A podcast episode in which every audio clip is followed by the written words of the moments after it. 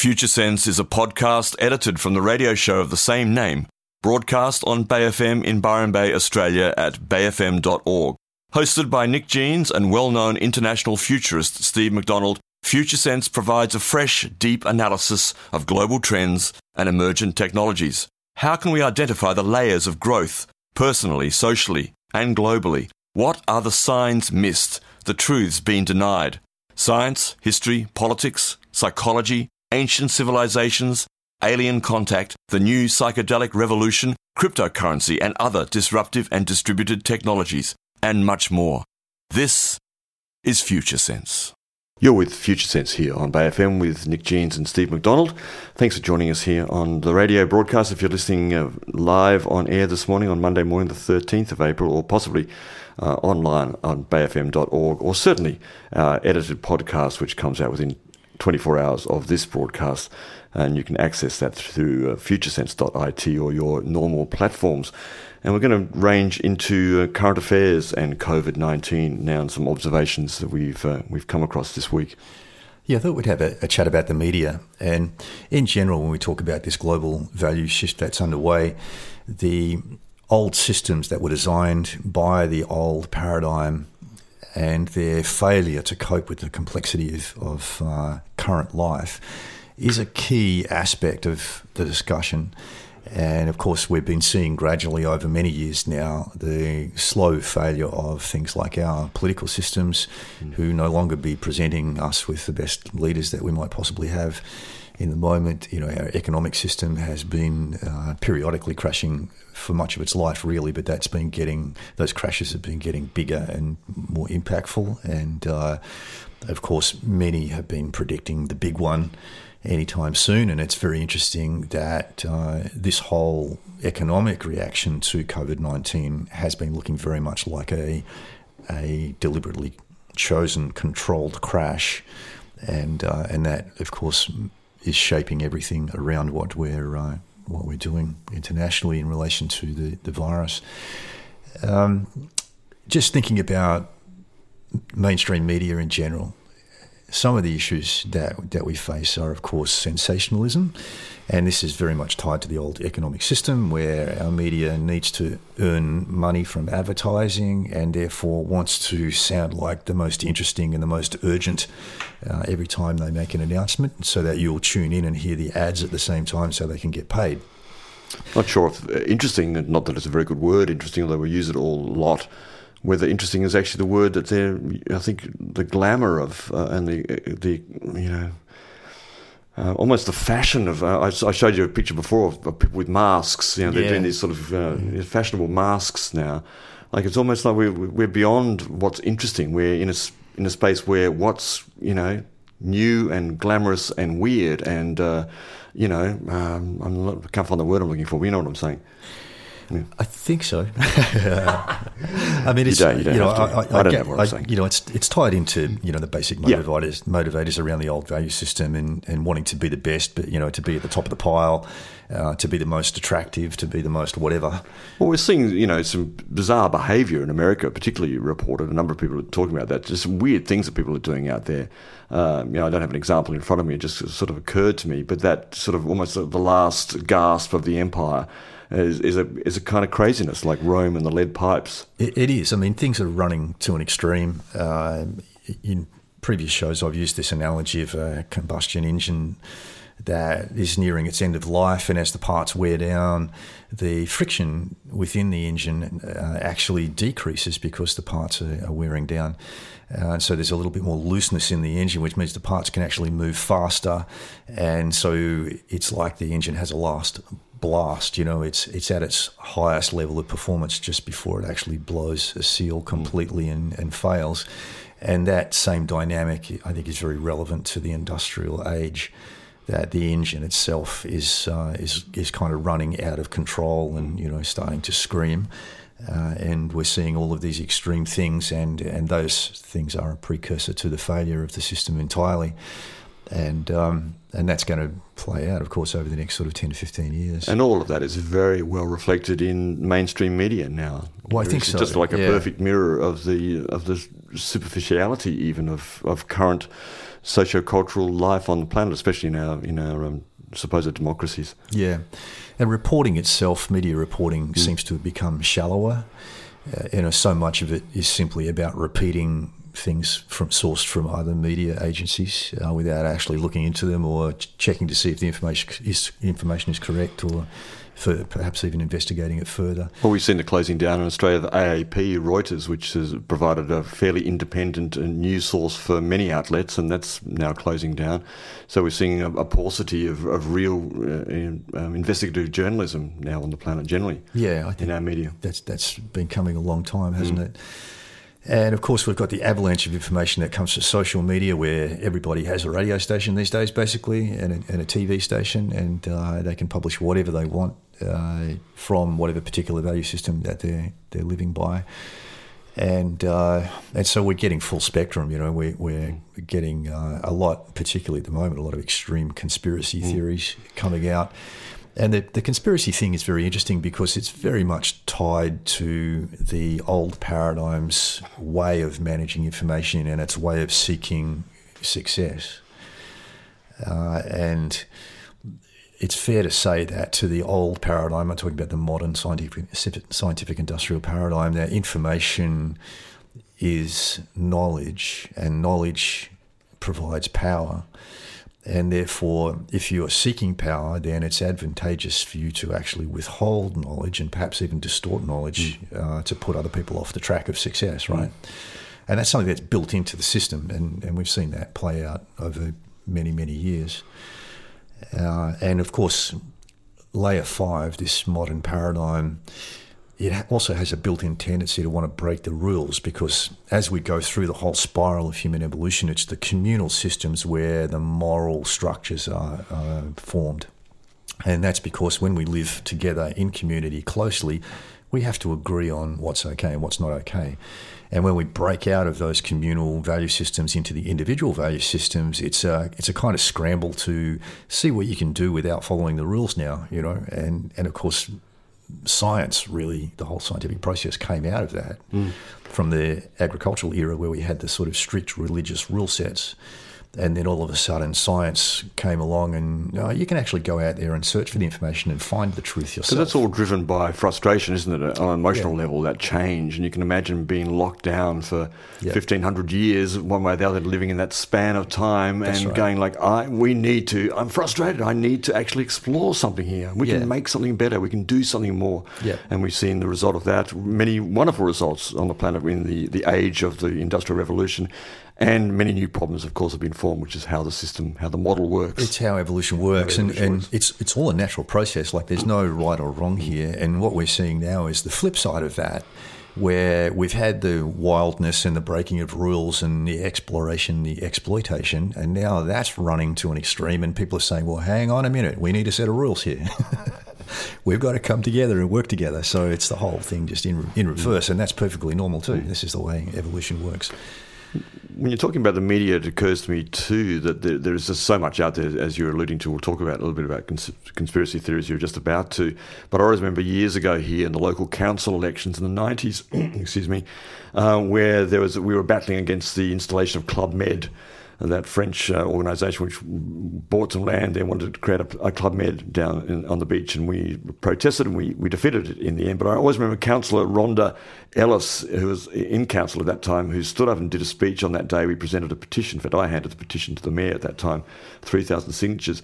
And she stood up and said, you know, the fringe is taking over the carpet. In other words, you know, yes, you, you, might think we're crazies out here, but we are actually taking over. We're actually making the law here. And the other part of that, that people pointed out to me, is that the fringe dwellers and the fringe information conspiracy theories that dwells on the outs on the outlying areas of uh, of conventional um, society is actually in some ways encouraged by the hegemony of the time because it makes it look uh, more solid and stable in the centre when the fringe is made to seem really crazy. And I think we're yeah. seeing a lot of that at the moment. Not to say that there isn't a lot of crazy stuff out there, because there is. And yet there's also pieces of truth which I think we're missing uh, clues that uh, that do exist in some of these ideas about what's actually happening that we sh- many of us should pay some attention to. Should is a, you know could pay attention to. Yeah, and it's fascinating to think about how the value system, which has driven the modern era, mm. has really given birth to all of these problems. Yeah. You know, and, and this this is the way evolution works: is a new value system comes along and it solves all the problems, you know, radically. And then so we start transitioning to and living by this new value system. And then over time, because of the growing complexity of the world and, and the growing complexity that we make as human beings by inventing new devices and you know connecting in different ways. Mm mean that we can't solve those problems as well anymore, and so we have to go through this pro- whole process again. And we're just on the back end of you know the the problem producing uh, era or the problem producing time within we're, we're recognising the, the, problems now, aren't we? We're already actually we, we seeing are, the problems, yeah. and this COVID nineteen crisis, I think, is really giving a, a, strong relief for many people on the planet who've got that much time now to look at things, feel things in themselves, be with themselves or with a, a select few, and actually have to consider is this the world we want? Is this world working now? Yeah. And one of the beauties of the whole, you know, the perfection of the whole system is that it doesn't matter really what the old paradigm tries to do now. Everything they do, which is birthed by the old way of thinking, is going to basically drive to change, mm. which is a really interesting uh, concept to ponder. Um, and with the layer five uh, value system, you know, I think in particular the way that it communicates uh, and manages information what what's often most important is actually what you're not hearing because it's very selective. You know, it wants to produce the best image so that it can be successful, and so there's always something that's not being said. Mm. And particularly at this time, I think it's important to look for those things that aren't being said because yeah. some of them are terribly, terribly obvious, but they're still not being said. And some of them are suspicious enough to be given some uh, air, some some weight in uh, in discussion. Yeah, and by definition, the the old paradigm way of managing information means that it's managed, right? It's just, it's not just passed on. Mm. It's not uh, displayed transparently. It is managed. It's massaged, and it's presented in a very careful way with an agenda or it's removed from broadcast, as we've seen with a number of uh, pieces that uh, claim to be sort of outside of the parameters of YouTube or other platforms. Exactly, exactly. I mean, that's that's a, a pandemic of its own yeah. at the moment, isn't it? Uh, yeah. Censorship on social media. And talk to us about the the incidents uh, with London Real, for example. Yeah, so uh, London Real, if you're not familiar with it, it's a podcast run by a guy called Brian Rose, who's an American based in London, and I've only really cottoned onto it within the last couple of years, but uh, mm. it's been around quite a while. I think it grew out of like a business coaching. Yes, it's kind of. very much a business coaching. You know, physical prowess, uh, intellectual business prowess, money making, and so forth. It's a very uh, sophisticated operation by the look of it. Uh, and uh, clearly has I think it has something like two million views a month, something like that. Quite a quite a large number of views. Yeah, I saw a, a video, uh, just a piece to camera that Brian Rose did just very recently. Uh, watched this morning, and he did say that London Real was born also out of uh, recognition that we weren't getting the full story from mainstream media and that there was more to be said, you know, mm. more to be told. Well, good on him. Um, but he's come up with some problems though because he had a, did an interview uh, just a few days ago with David Icke. Many of you would know he's a conspiracy theorist and quite a radical character for been around for many many years, talking about all sorts of pretty out there stuff. Yeah, um, yeah. What do we think about that? Having yeah, watched well, the video. I think you've got to bear in mind that Brian's been going through his own personal transformation, which, which, you know was he's gone from being a very very driven yeah. layer five kind of a character, you know, may, maybe exiting layer five uh, because he was very much around sort of personal improvement as well. Yeah.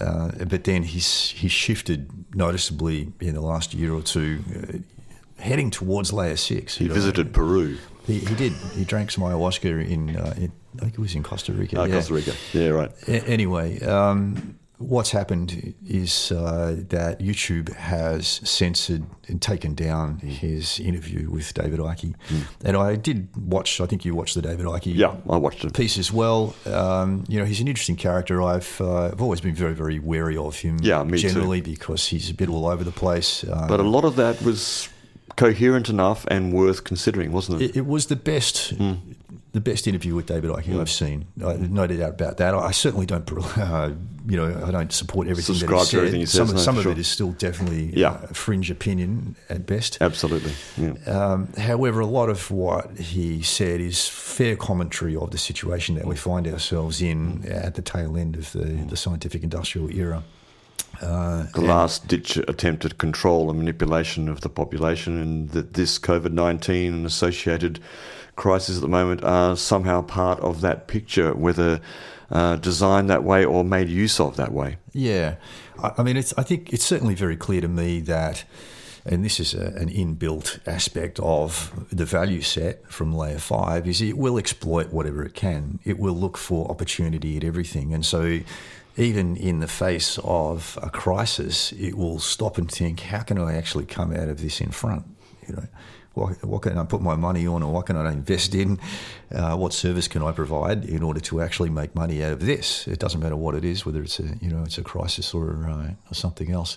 So that is that is the value set. That's where it comes from, and uh, a lot of what Icke was saying is simply addressing that and recognising that, um, albeit presented in a, a quite a sinister uh, way for sure. But I, the the main issue that, as we're saying, is that uh, what what's happened, according to Brian Rose, and this is uh, provided that what his or his perspective on it is accurate. He said that the BBC uh, made a request to YouTube to take down his interview with uh, David Icke, and then of course it was subsequently censored, taken down, and he tried. To, he uploaded it again. They took it down again, and he also said that um, he was a front page story in BBC News. Oh, really? Yeah. I mean, I wonder what. I mean, David Icke's a good example because he is out on a limb. A lot of what he says for many years is pretty out there.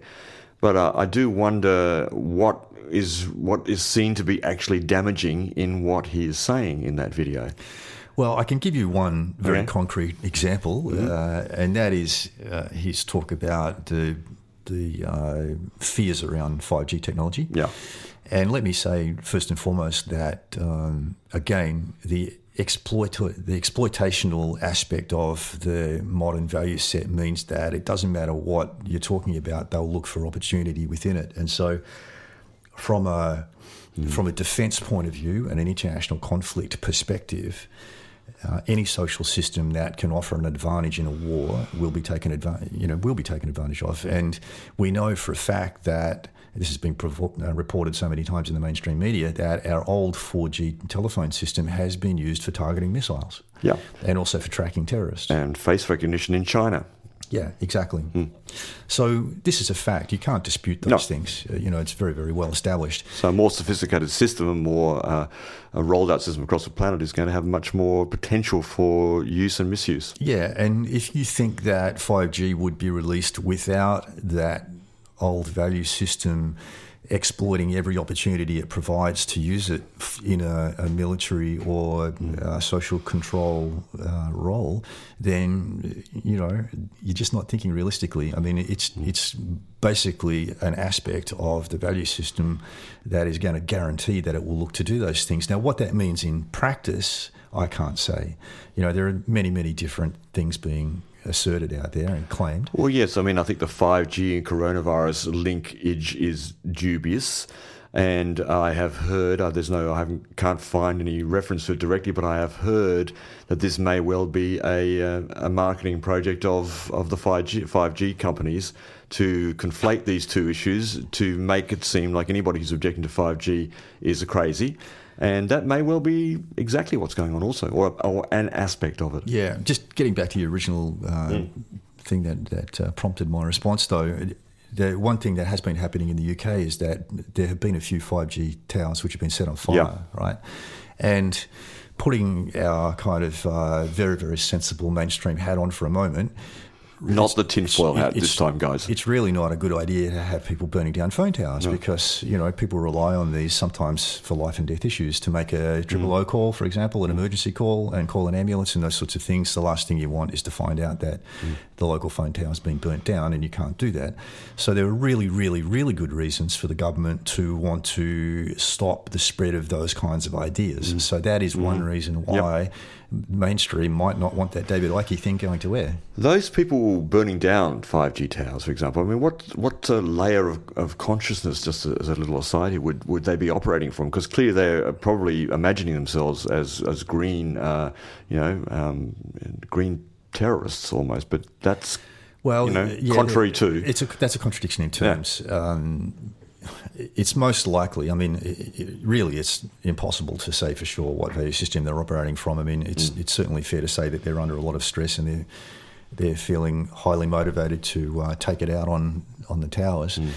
Um, it you know, it's most likely coming from a value system that is driven to take uh, radical and perhaps ill-considered actions. Um, yeah in, you know, in which case that would be layer three.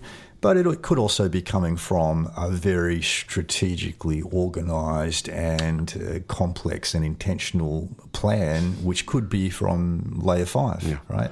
I mean, th- thinking about the way that layer five fights wars now, for example, uh, and the, you know, the, the acme, the pinnacle of war fighting today is to fight a war where people don't even recognize that you're fighting a war. Uh, and so you're damaging your opponent, you're winning uh, in you know various different measures, but there's no actually no war uh, been declared, and so the, your opponent you know can't turn around and uh, fire a missile at you without looking like it's them who's starting the war, and that's that's the way things work at the moment. So it's complex and it's it's difficult and it's a great challenge, but it's really important to understand that there are always different sides to the story. Yeah. We'll take a short break here. We'll be back with the last part of the show here on Future Sense with Steve McDonald and Nick Jeans on Bay FM 99.9 or via futuresense.it and the podcast listening out there all around the world. Thanks for joining us.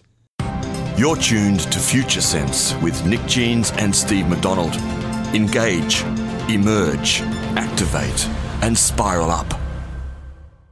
You're listening to Future Sense, and we're talking about the impact of the media on our capacity to make sense of what's going on globally at the moment and also to make informed responses uh, and act accordingly. And uh, we're just talking about the nature of the old value system, the scientific industrial value system, uh, which is uh, in decline at the moment, and how it likes to exploit things uh, and uh, use them for personal advantage.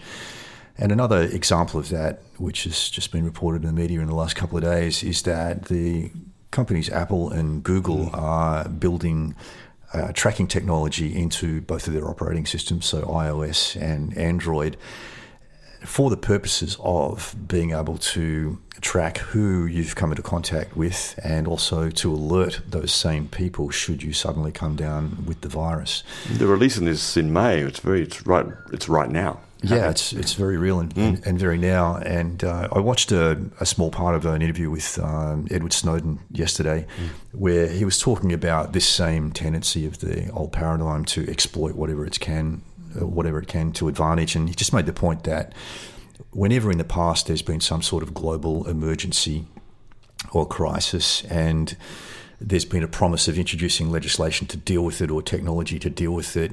Almost without exception, those pieces of legislation and technology have never been wound back mm. once the, the crisis or emergency yeah. subsides. And uh, we, we ought to be very aware of that. And, you know, it's it really is. Um, a, a, difficult choice sometimes because there are pros and cons. You know, this is never a, a black and white uh, kind of a situation. I mean, look at China's response to COVID 19 in the early days, where they used their surveillance technology to good advantage to fairly quickly deal with the outbreak. Uh, and as I said uh, earlier in the show, you know, it's not the technology or the system itself which has any moral nature. It's really the people who design it, the people who roll them out, the people who use them and control them. Mm. They're the ones with the morals, mm. and they're the ones that we need to look very closely at and, and uh, sometimes question. Indeed, I think that's exactly the point that we are on in this crisis and in this time of transformation and change is to look very carefully at just that. Who is using these technologies? Who is designing them? And how are they going to be implemented? And who's in control of them? And those questions can be asked uh, around a number of issues that are arising, uh, vaccinations and other. We might come to that today as well. Yeah, and the, the paradigm shift trend is taking us towards decentralisation of power, which means empowerment of uh, individuals and local communities. And so, if we're going to introduce any new system or any new technology now, we should make sure that it has free choice built into it. That people can opt in or they can opt out, and that we can trust the people who are who are making the technology, uh, you know, to to tell us the truth about what the technology can do and how it's going to be used.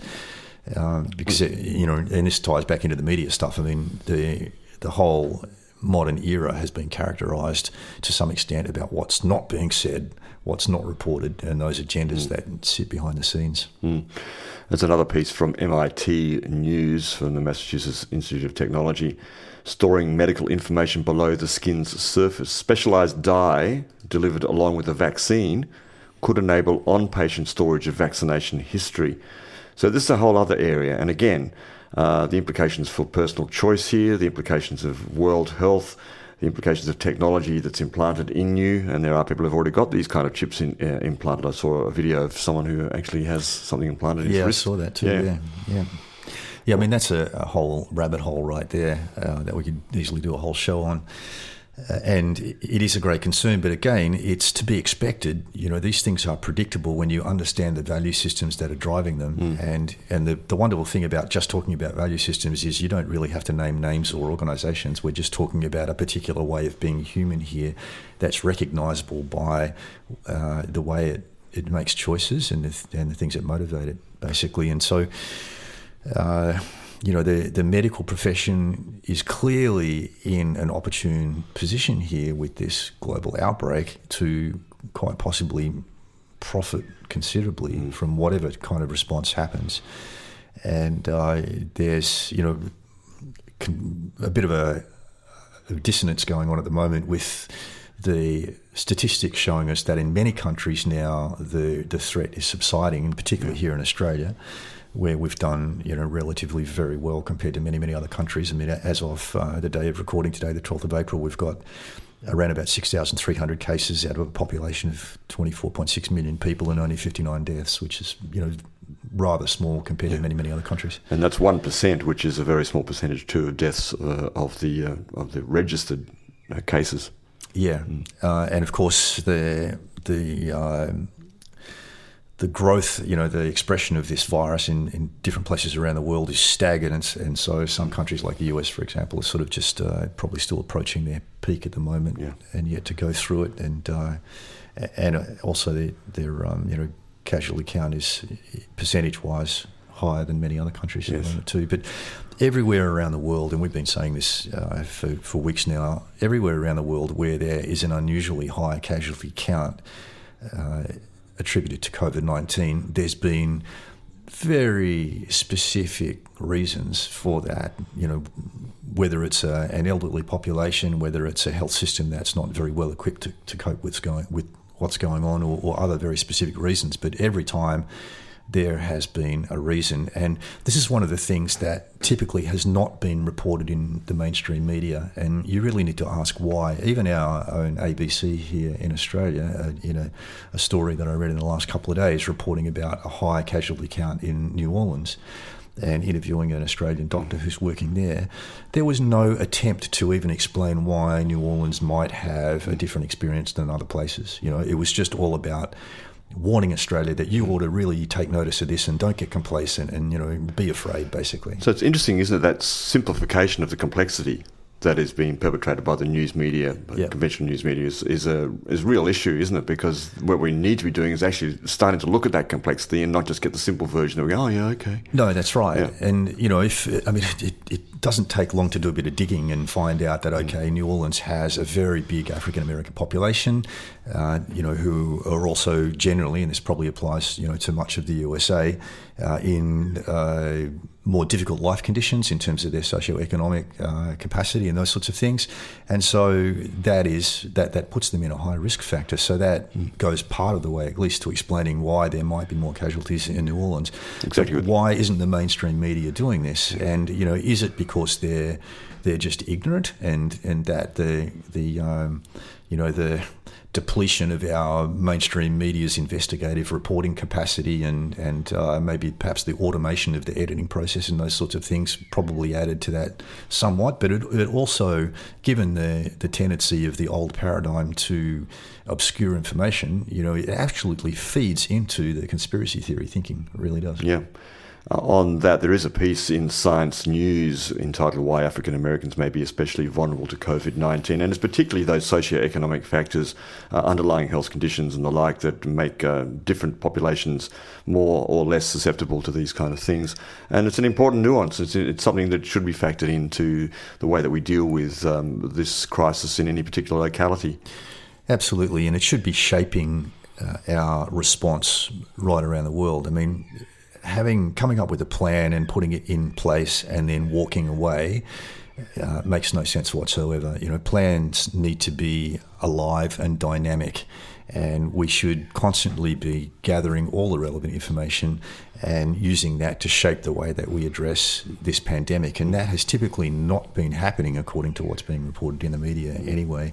I mean, e- even here in Australia, uh, where we've been, I think, relatively successful in bringing this under control.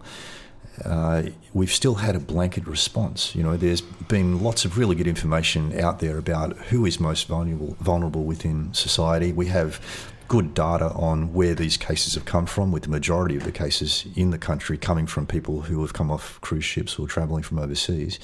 And so, why is it then that we've maintained a blanket, one size fits all response? It really doesn't make a lot of sense. Uh, and it doesn't make a lot of sense if you choose to look at and report the impact of the economic disruption, you know, which is something, again, this is one of the things that's not being spoken about.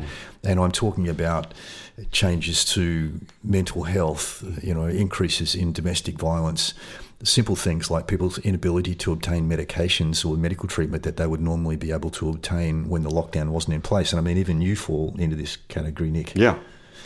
Uh, people who've had surgery delayed, you know, and the, and the list goes on. But you know, this is all information where we don't have a casualty count, for example, of the increase in uh, suicide or mm. domestic violence deaths. You know. Well, I've got a piece here, a couple of pieces uh, from Scientific American and also from Reuters.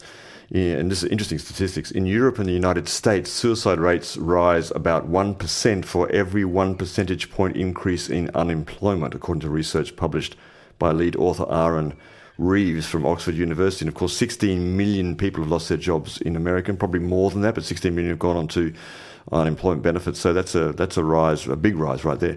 During the last recession, when the unemployment in the United States peaked at 10%, the suicide rate jumped, resulting in 4,750 more deaths.